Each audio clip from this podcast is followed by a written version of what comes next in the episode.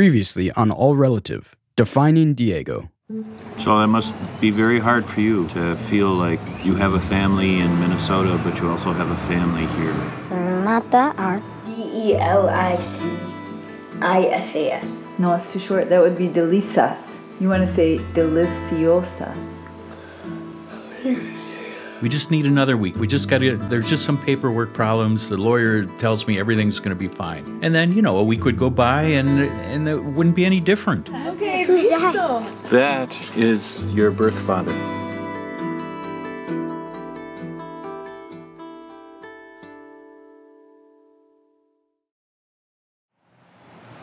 Is it more complication than he can deal with, you know? Is it more complication than he should be dealing with? What do you think? I think it probably is. And I think it's one of the consequences of coming back here. So, Diego, this was from back in 2008. You were 10, and we were visiting your birth village with some other adoptive families. And, you know, Dan and I haven't always agreed on whether visiting your birth village is a good idea. I think the more information you have about your roots, the better. Yeah, but Dad's a worrier.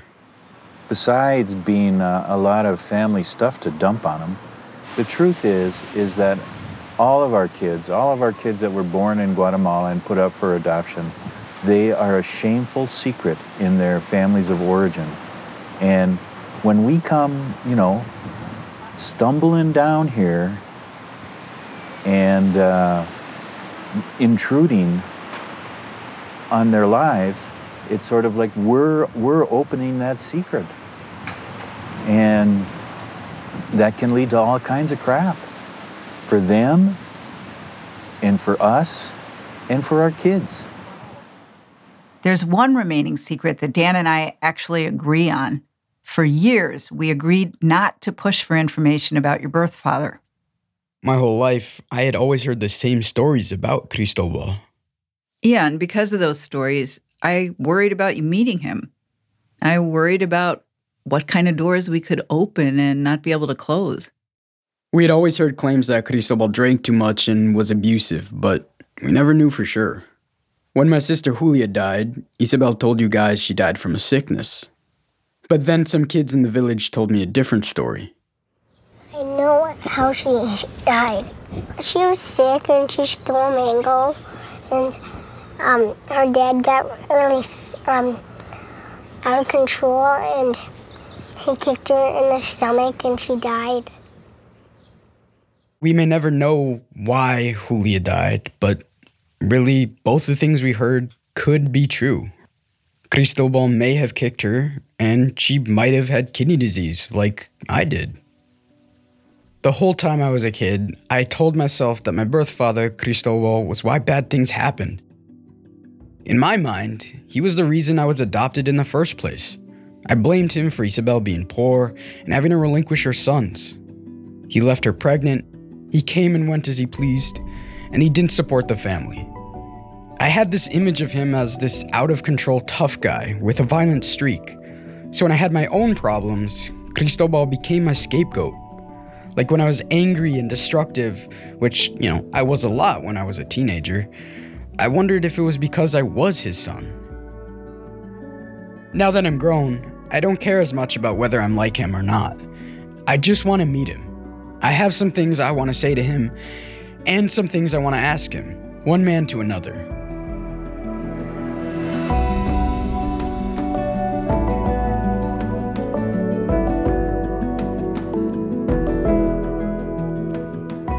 I'm Diego Shikai Luke.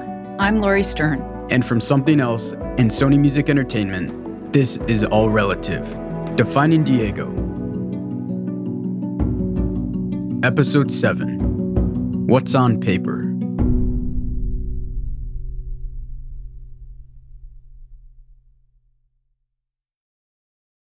I always believed Isabel relinquished me because she wanted to give me a better life, a life that I couldn't have had if I stayed in Guatemala.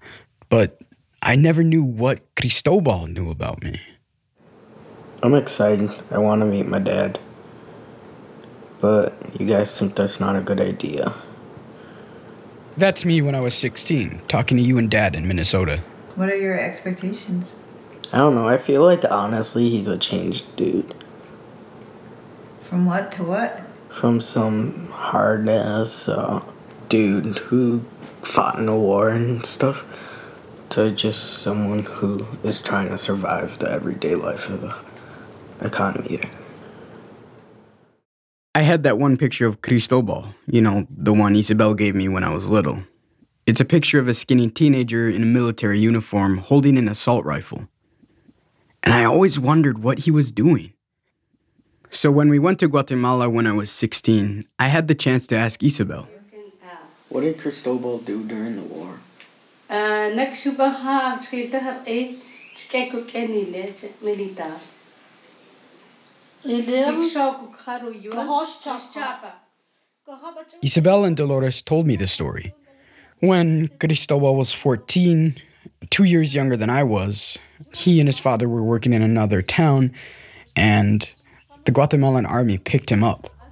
Literally, they threw him in the back of a truck, then they took him up to a base in the mountains. Cristobal, um, like it used to be uh, like a teenagers, the army or the soldier, they just come, you want it or not, it's not volunteer, and to become a soldier. That's what's happened to him. This kind of thing happened all the time in the Civil War. I mean, just imagine you're a kid walking down the street and a truck full of soldiers pulls up and tells you to get in. He was an indigenous boy like me, forced to fight for an army notorious for killing indigenous people. Our people. For indigenous people, soldiers in the army were the bad guys. So when he returned to Santiago Atitlan years later, I can only imagine what kind of welcome he received. I mean, it just makes me wonder what does that do to a man?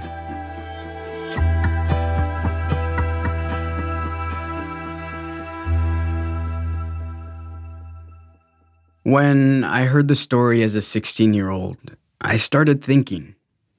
I was Cristobal's age, well, right around it, and I could put myself in his shoes. I wondered about the reasons for Cristobal's drinking and violent behavior that I had heard growing up. Maybe the war broke him in some way. I wanted to hear his side of the story.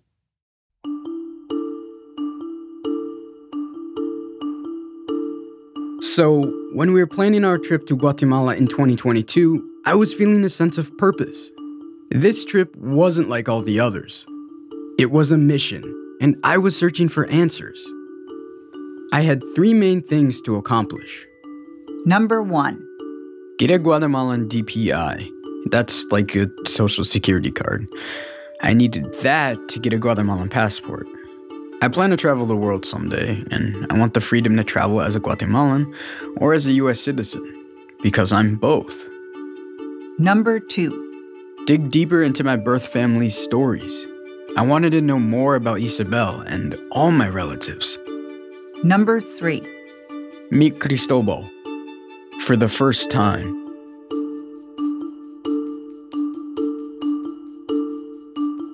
So, in March 2022, we got on a plane to Guatemala. The last time I was there, I was a teenager. Now, I was a man with a college degree and a job. and when we got there, you were the reporter, and Dan and I were along for the ride. Stay with us. Have you ever felt like escaping to your own desert island? Jane Gaskin did exactly that, trading in the family home to begin a new life in the tropics. But she soon discovers that paradise has its secrets. I'm Alice Levine, and this is The Price of Paradise the island dream that ends in kidnap, corruption, and murder. Wish you were here? Follow The Price of Paradise now, wherever you listen to podcasts. Welcome to True Spies, the podcast that takes you deep inside the greatest secret missions of all time. Suddenly, out of the darkness appeared Bin Laden.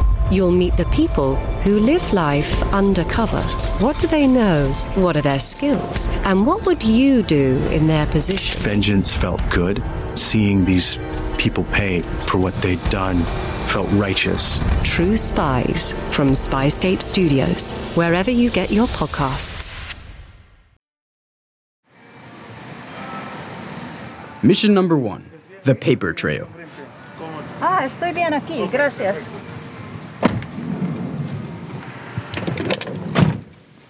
So we got up the first morning, and my producer Mia and I met our driver Oswaldo. He was this short, funny man from near Santiago Atitlan, and he has a great head of black hair. We're doing this to to renew my passport, to uh, get my Guatemalan passport. We were on our way to the Guatemalan National Registry of Persons, known as RENAP for short. Guatemala has a ton of RENAP offices around the country, kind of like the DMV back home.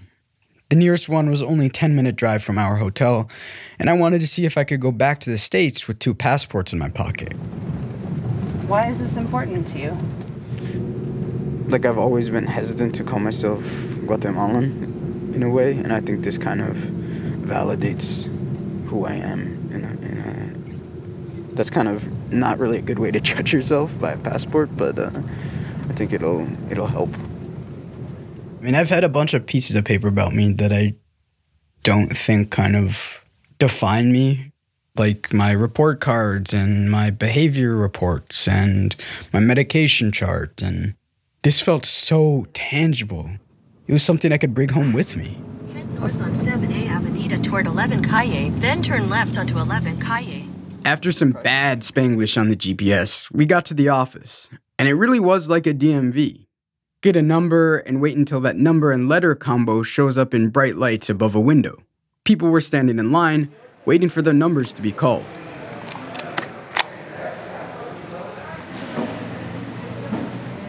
Necesito una identificación porque fui adaptado cuando... Pero no es a nombre suyo. Sí. ¿Qué? No es a nombre suyo. I can't understand. Perdón. Decía. Perdón. It took a minute and some help from our driver Oswaldo to explain my situation that I'm adopted. And it was because I was adopted that I wanted to get my DPI, or my identification. I felt prepared walking in, carrying a whole folder of documents. Isabel's photo was in one of them. So was her thumbprint, marking her relinquishment of me. It was all there. But the guy behind the desk seemed totally bewildered by my papers, by my situation, by me. Este es el primero que tengo yo acá en este. Por eso fui a consultar porque no vienen personas así. He said this is the first time he'd met an adoptee. I don't usually get people like this, he said. Honestly, I was shocked. Like, there are tens of thousands of Guatemalan adoptees. So, how is it possible that he hadn't met one? Was my situation really that unique? So, me asked him, What do you think about it? Pues realmente está bien, bien complicado. He said, It's complicated. Like, yeah, no shit.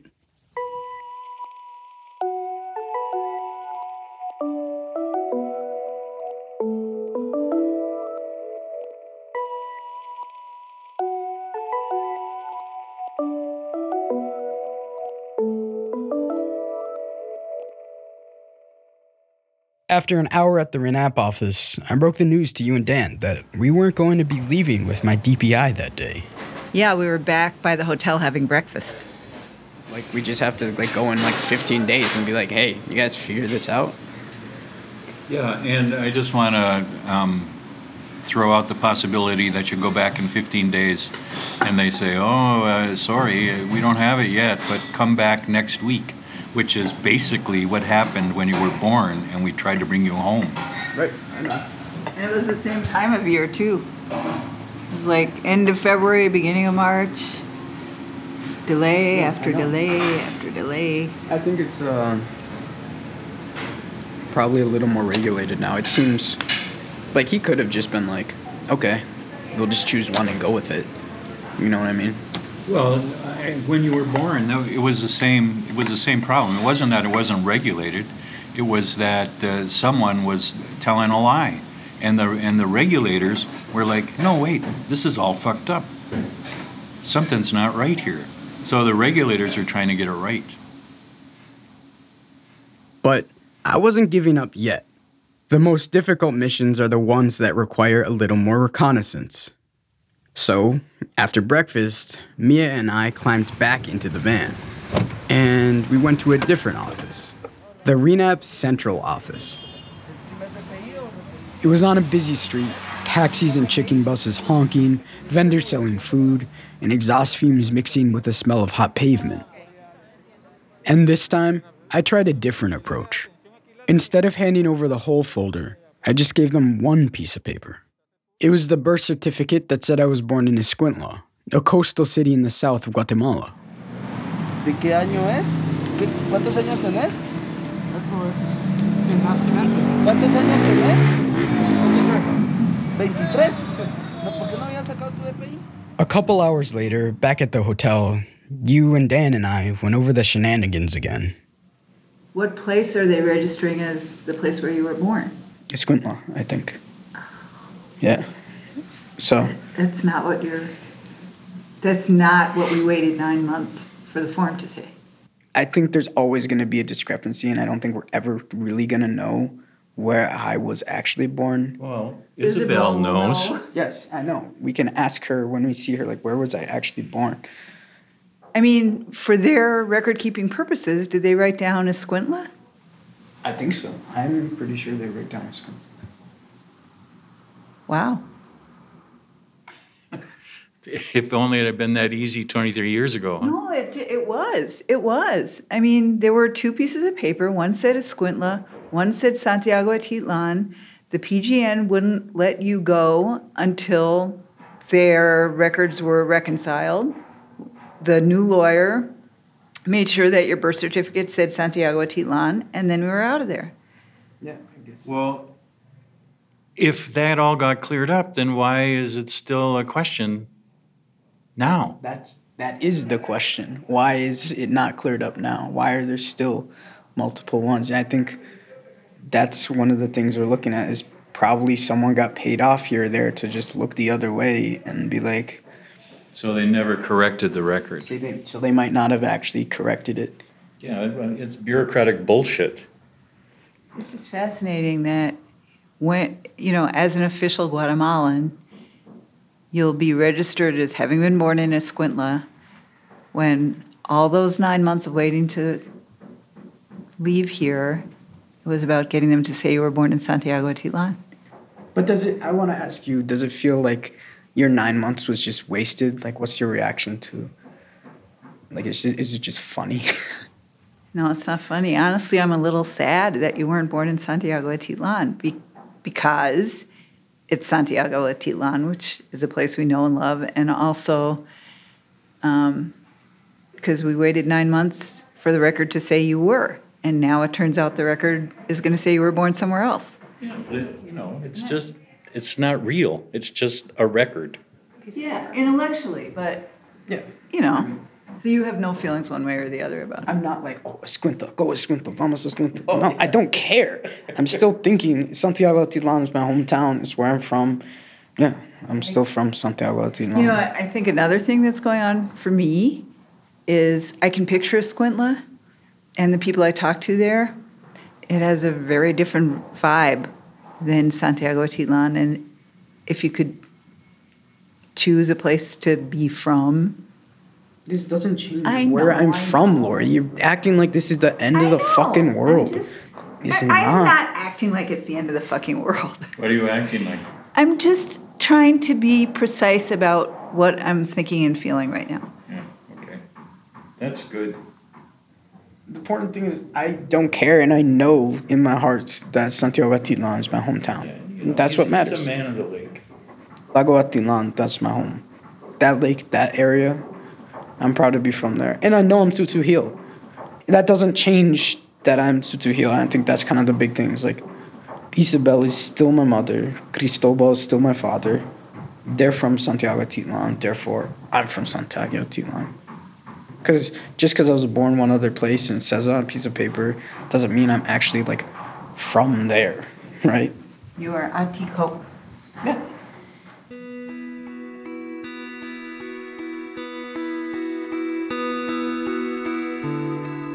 So, Diego, can we go back to the Escuintla versus Santiago thing for a second? You know, about where you were born. I think the reason it bothers me so much is that it's like two different stories. I mean, you being from Santiago Atitlan, that's everything beautiful. Everything we've built, you know, our relationships with Isabel and Dolores and how much we love the lake. But Escuintla is like the opposite. It's hot and flat and industrial. And one of their industries used to be adoption. It's where I met that 12 year old girl, Marvine's birth mother.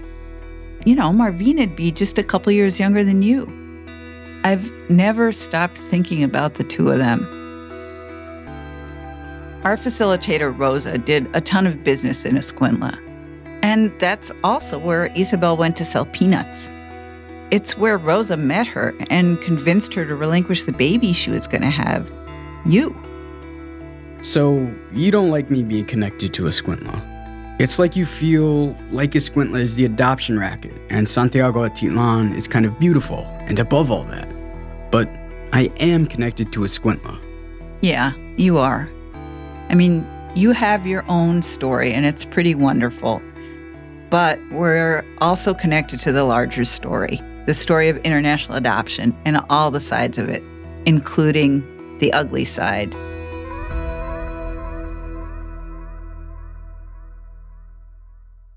The night before we're headed to Santiago Atitlan, we get this call.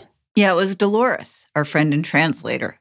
We were hoping she'd help you meet up with Cristobal, but she hadn't said yet whether it was going to happen or not. So you're ready for us tomorrow? Yes, I'm ready.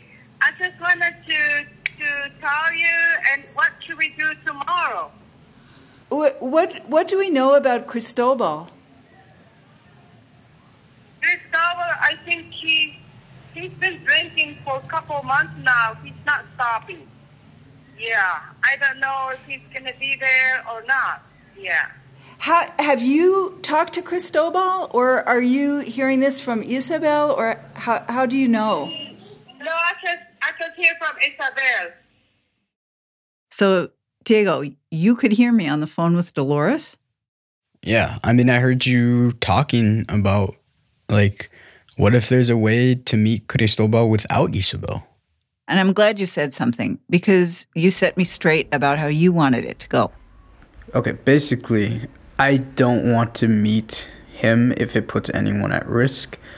And if Isabel is so adamant that you know, I part of me doesn't believe he's on a drinking binge just because it's kind of what she says all the time. I think it's just her way of like not wanting me to meet him. At the end of the day, I think I respect her decision. Like I don't want to do it without her blessing because I feel like she knows what's best.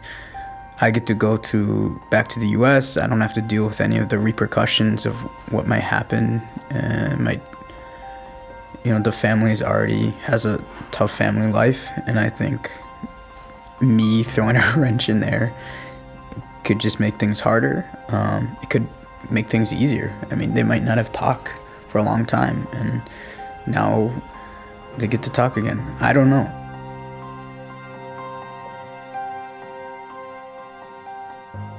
After the break, Isabel, stay with us.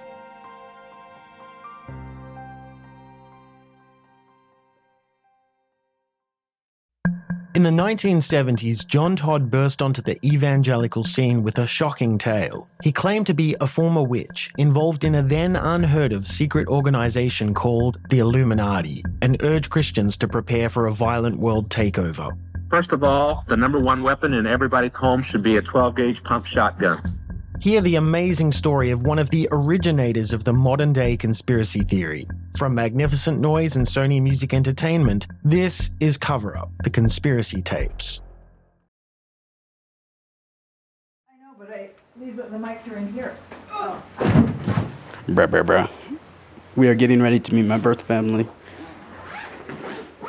Everyone is scrambling, mad scramble to find a place to go. Dad's getting the camera ready. Uh, Lori and Mia are getting the microphones ready. The day came. Isabel and Dolores were on their way to our hotel, and we were trying to find a quiet space to meet with them. Yeah, I told Dan not to cry so he don't hear us blubbering behind the camera. We found a grassy clearing away from the bustle of the hotel restaurant. We dragged some chairs over, set up microphone stands, and then we sat down to wait. I was feeling nervous. We hadn't seen Isabel for seven years. We saw Dolores first. Hello, Dolores. Hola, Lori. Buenos días. Buenos días. ¿Qué tal? Mucho gusto. Sí. Diego, ¿qué tal? Diego, hola. Mucho gusto. And then Isabel came down the path behind Dolores. Isabel. Ah, hola. ¿Cómo está? Buenos, buenos días. ¿Quién es? Josefa. Josefa es el hijo de José. It seemed like Isabel had shrunk. I'm only five feet tall, but even I towered over her. Her face had more wrinkles than I remembered. I'm sure mine did too. I mean, I'm 66 now, and she'd be in her late 50s. So much time had passed for both of us.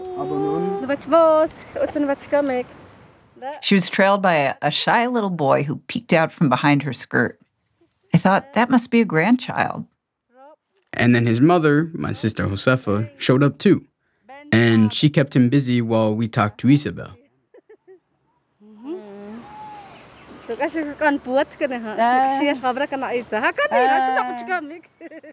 So, mission number two family history. I mean, when I was sick and doctors asked me for my family history, I didn't know it. Not really. But besides the medical part, there have always been gaps, questions we haven't asked. So, when we sat down for the recording, we explained to Isabel what we're doing with the podcast. One of the things is to let people know more about her life, not just the story of my adoption. So, you asked her. Can you tell us what it was like to be a little girl here in the village?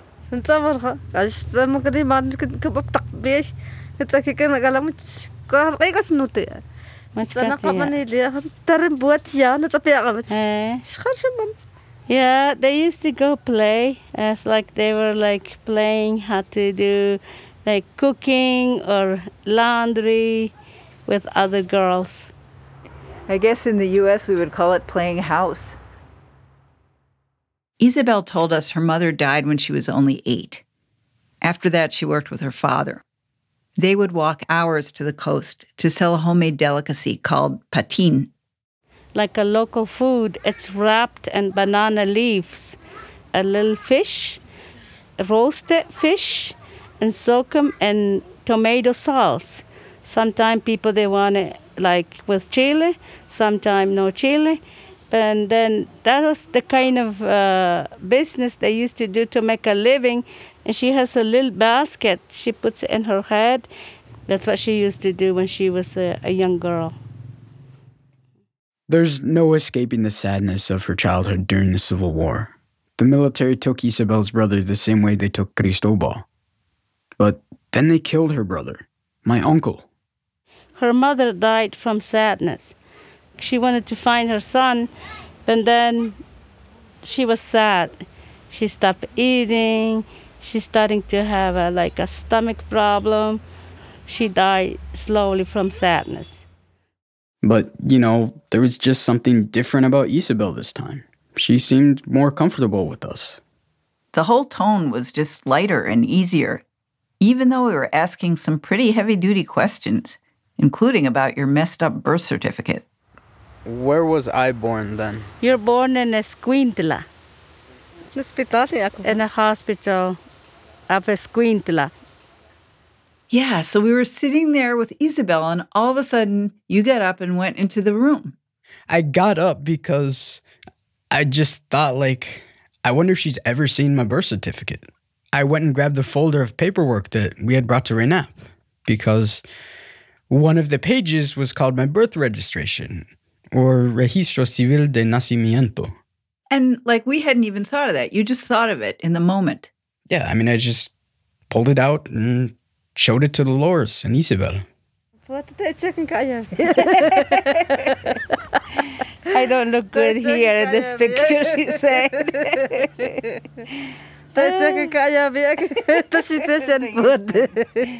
Axel. Has she ever seen these before? Let's do habu khabrana becha. Yeah. Yes, she's uh, mm, because she's she signed it. I think one thing I think is very interesting in this is she. It says she's not indigenous. Really? Yes, it says not indigenous, no indígena. But we are Tz'utujil, Uh huh. so I don't know why they put this. It was about halfway down on this piece of paper in section D, where you're supposed to mark your ethnic group. Yeah, sometimes uh, like if you don't read and write and you get nervous when people they speak Spanish, they ask question, you say yes to everything. yeah. She does not remember. It's been 23 years. So, if it wasn't Isabel's choice to check not indigenous, who checked that box? Was it easier to market babies who were not indigenous? Yeah, that was something I hadn't noticed till you pointed it out. But Isabel didn't know who checked that box. And there were other discrepancies between this paper and what Isabel was telling us. For one, the paper said I was born at home, and a midwife was there. Isabel said I was born in a hospital, no midwife. Another thing, it said Isabel worked as a domestic. That's not true. She was selling peanuts on the street. And she seemed to think this document was laughable. Like, why would anyone take it seriously? Yeah. But Diego, this was surreal. I mean, you wanting your official paperwork made us ask all these questions again. Like, who would have thought 23 years ago when you were doing this that when I wanted to go back and do something for myself, it would impact me? I know it was ironic and it was also a reminder of everything that was wrong.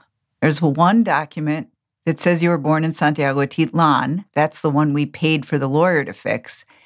And the real one that Isabel vouched for says you were born in Escuintla.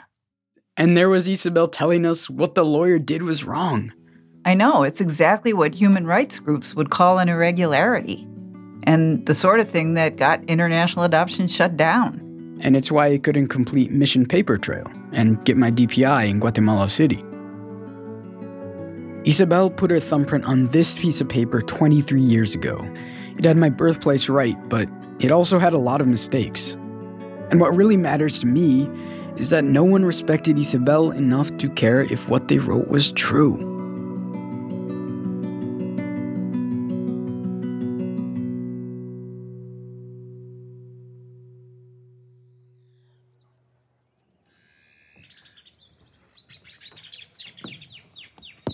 After the recording, we walked down to the hotel restaurant for lunch. It was a beautiful place, overlooking the lake. Noisy white birds in the bushes and wooden boats on the water. I was sitting in the middle of the table, my biological family to my right, and my adopted family to my left. Coca-Cola, ya no, con naranjadas, con limonada, limonada, con agua. There was a lot of ribbing and joking in Tz'utujil and English. And then the waiter came to take our order. And there was this funny moment when Dolores explained to him in Tz'utujil who we were and why we were there.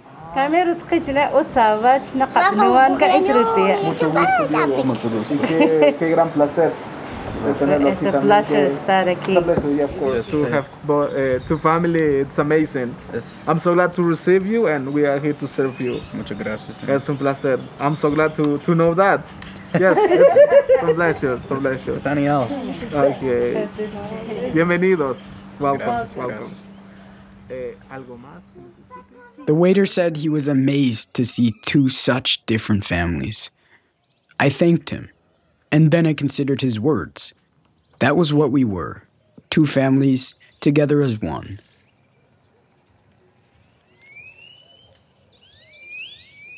And then later that night, We sat down and talked about it. it's just so amazing to me that we just kind of randomly started recording this shit 23 years ago. It's pretty cool. I mean, it's yeah, I, I think it's wonderful, and I think one of the things like after the interview with Isabel and Josefa, we went and got food, and just sitting with two families was just something like we've done before. Um, but I was young or I was sick, and this just felt like looking out over the lake from Santiago Atitlan, looking at this beautiful place surrounded by my adoptive family and my birth family. It was just like, this is so unique. This is so cool. It was joyful. It was kind of amazing that these worlds were sitting at the table sharing a meal and laughing and having a good time and relaxed. And I'm like, I looked at you and I'm like, that's you. You made this happen. Like sitting next to my birth family and sitting next to my adoptive family and cracking jokes with you, Laurie, and then Isabel taps my shoulder and is talking to me, and I have no idea what she's saying. Like she just talked to me even when Dolores wasn't translating. I was like, I was trying to understand, but she was just talking to me like I was part of the family, one of her kids, and it really, I really felt accepted. I think hearing her say, "You're my son," I think this was a big affirmation I am Tz'utujil. I'm part of this family, and this this is my home. You know, I belong here. This was kind of the first time I will say where I felt like she talked to me as my mother. We talked about Cristobal. It was very open. It was talking with me. It wasn't through someone else. I think we really, this really made the relationship much better than it's ever been. She seems so much happier today than she ever has in the past. She's laughing and, you know, making jokes and and hearing Tz'utujil just being spoken like it's no big deal was just so fucking cool. I mean, it's in a way very um, relieving for me, I think, because I've carried a lot of guilt knowing I don't speak Tz'utujil and like I'm you know probably not going to marry a Tz'utujil woman, have Tz'utujil kids and like how am I like my legacy is not going to be Tz'utujil and then I always remember, oh, I have family here. They're gonna carry on that tradition. Like it doesn't end with me. And I think the Tz'utujil people, indigenous people, have been oppressed for so long, you know, for hundreds of years. And then I'm born and I go to the U.S. and the irony is like I oppress my indigenous identity. I want to do everything I can to be American. Why was I doing that to myself? Like that was just so well, I also think it's like for you, it's a changing thing. Like you were a rebellious adolescent with an extra heaping of problems and challenges, and like that's just part of growing up. And now you're grown, and it's going to feel different. Yeah, I mean, I'm finally gotten through everything, all this shit I've gone through, and I'm kind of like at peace. I feel comfortable with myself and like with who I am. I'm still, you know, working on that, but it's not something that like I'm having to battle like cancer and kidney disease and simultaneously work on like my identity and adoption. So it's kind of like I can just be in the moment, be free. I was thinking like all of this started just like I was so thankful like wanting to thank you guys um for like trying to do all these things for me like but i'm sure at sometimes even you Laurie and you dan both questioned what you were doing. Every day. well you know i i always i always acted sure but i was never sure. But i'm really curious what dan who always acted worried what he what his reaction to this particular trip is. Well i'm i'm really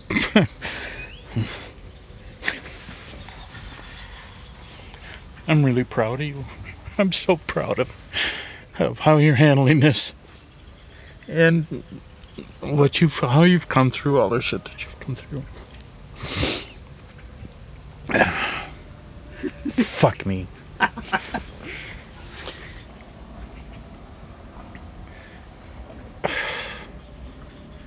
like I always I always knew that you know when we adopted you, it was a it was a temporary thing. You know, you were you were going to be ours temporarily, and we were going to raise you, and then we were going to send you out into the world, and you were going to be your own person. And I am just so happy to see that you know you are embracing this we we have led you here and you have embraced it and i am really really happy about that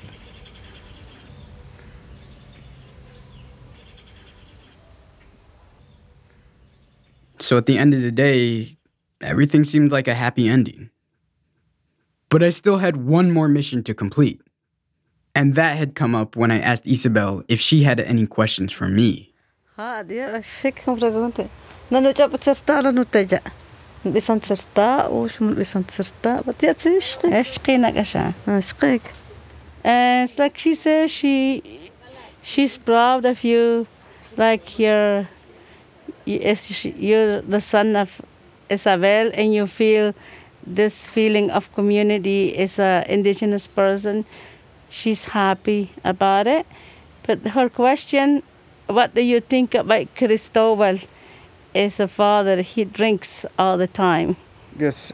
Um, I'm very interested to meet him because I think uh, he deserves to have his story told as well, his side of the story. That's why I'm very uh, want to meet him so much because I feel like not knowing him, I'm sort of missing a piece of me. Isabel told me that Cristobal knew I was in town, but she couldn't promise he would be in any shape to meet me. I think we we go try when you to. have time, yeah. And you can tell her, please, that I will not meet him without her uh, blessing. We didn't know what would happen with Cristobal, but it seemed like Isabel was okay with us meeting. It was more like she just didn't know if he would show.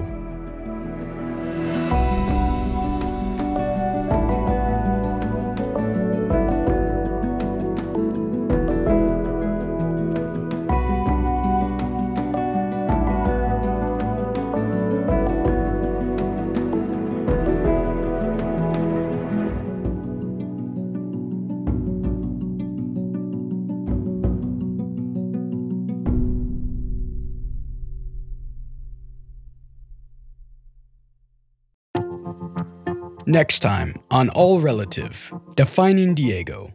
If what if he meets us outside? Cause why? What if he meets us outside?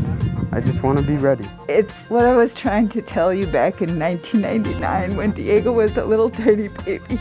I think it really also has filled a bit of, of that kind of void, I would say, being part of the daily, all the traditions, the speaking the language now. People might ask me where you get this name from, and I can explain to them this is from my father.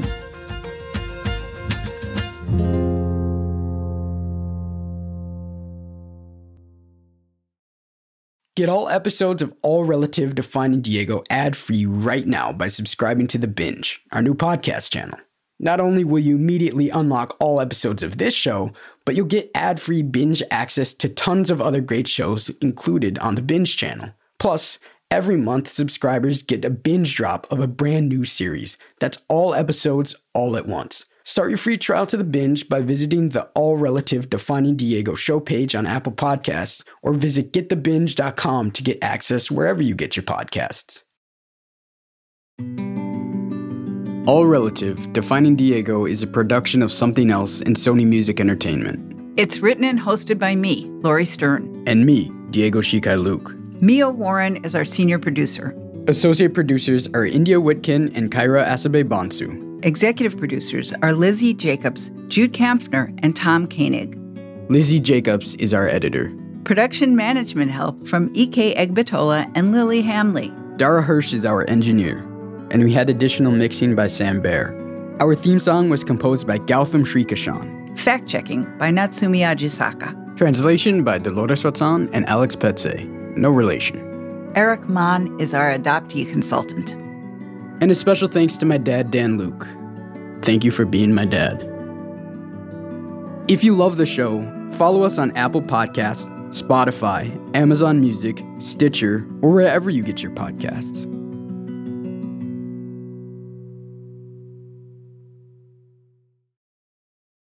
When you make decisions for your company, you look for the no brainers. And if you have a lot of mailing to do, stamps.com is the ultimate no brainer. It streamlines your processes to make your business more efficient, which makes you less busy. Mail checks, invoices, legal documents, and everything you need to keep your business running with stamps.com. Seamlessly connect with every major marketplace and shopping cart.